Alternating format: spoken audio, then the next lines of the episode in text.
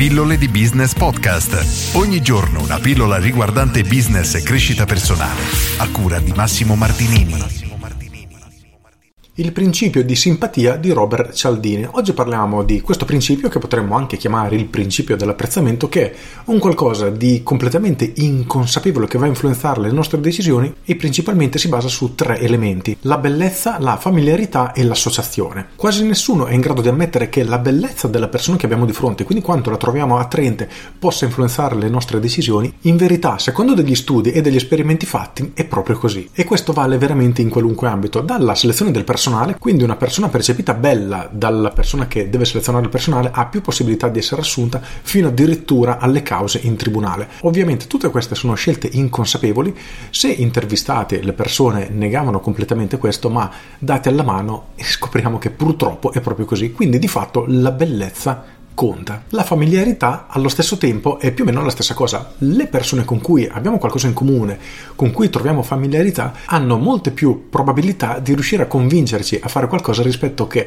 a persone con cui non abbiamo niente da condividere, niente in comune. E ripeto, io sono sicuro che tu penserai no, non è vero, a me questa cosa non succede, non sono influenzato né dalla bellezza delle persone che ho di fronte né dalla familiarità. In realtà eh, dobbiamo accettare il fatto che anche se non ce ne rendiamo conto è così.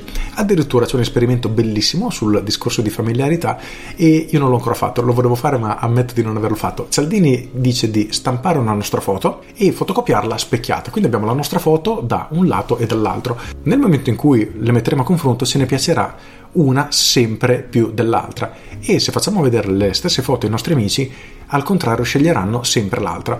E perché questo? perché noi siamo abituati a vedere la nostra faccia riflessa allo specchio e non è come ci vedono gli altri.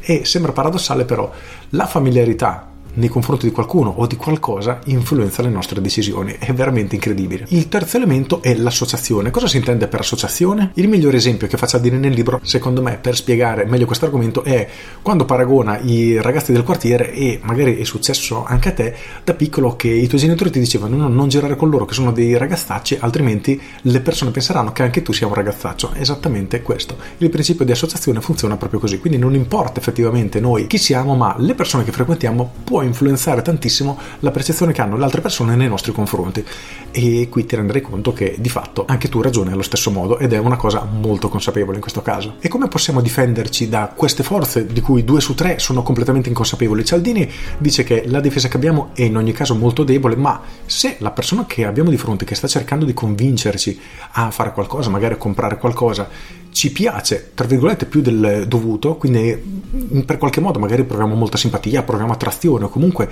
siamo, diciamo, affascinati, anche se forse non è la parola corretta, da questa persona, allora dobbiamo fare immediatamente un passo indietro e immaginare la stessa proposta fatta da una persona che magari ci sta antipatica. In questo modo riusciremo a staccare completamente la scelta che stiamo effettuando, che stiamo facendo, dalla persona che abbiamo di fronte, ma ci concentreremo esclusivamente sul prodotto che ad esempio stiamo per acquistare. Questo ci aiuterà molto a fare una scelta molto più consapevole. Non è una difesa eccezionale, però perlomeno ci permette di difenderci da questi attacchi, perché ripeto, nella maggior parte dei casi sono cose completamente inconsapevoli, non ce ne rendiamo nemmeno conto, al punto che i giudici in tribunale giudicano le persone in base alla loro bellezza, quanto magari si sentono attratti da loro, quanto la reputano una persona degna di stima oppure no, in base a diversi fattori. E se ci pensi è veramente inquietante ed è assurdo.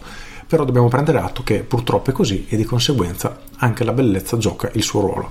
Con questo è tutto, ti consiglio di leggere il libro Le armi della persuasione di Robert Cialdini perché è stupendo, una delle letture migliori che potrai fare nella tua vita. Se non l'hai letto, quindi leggilo assolutamente.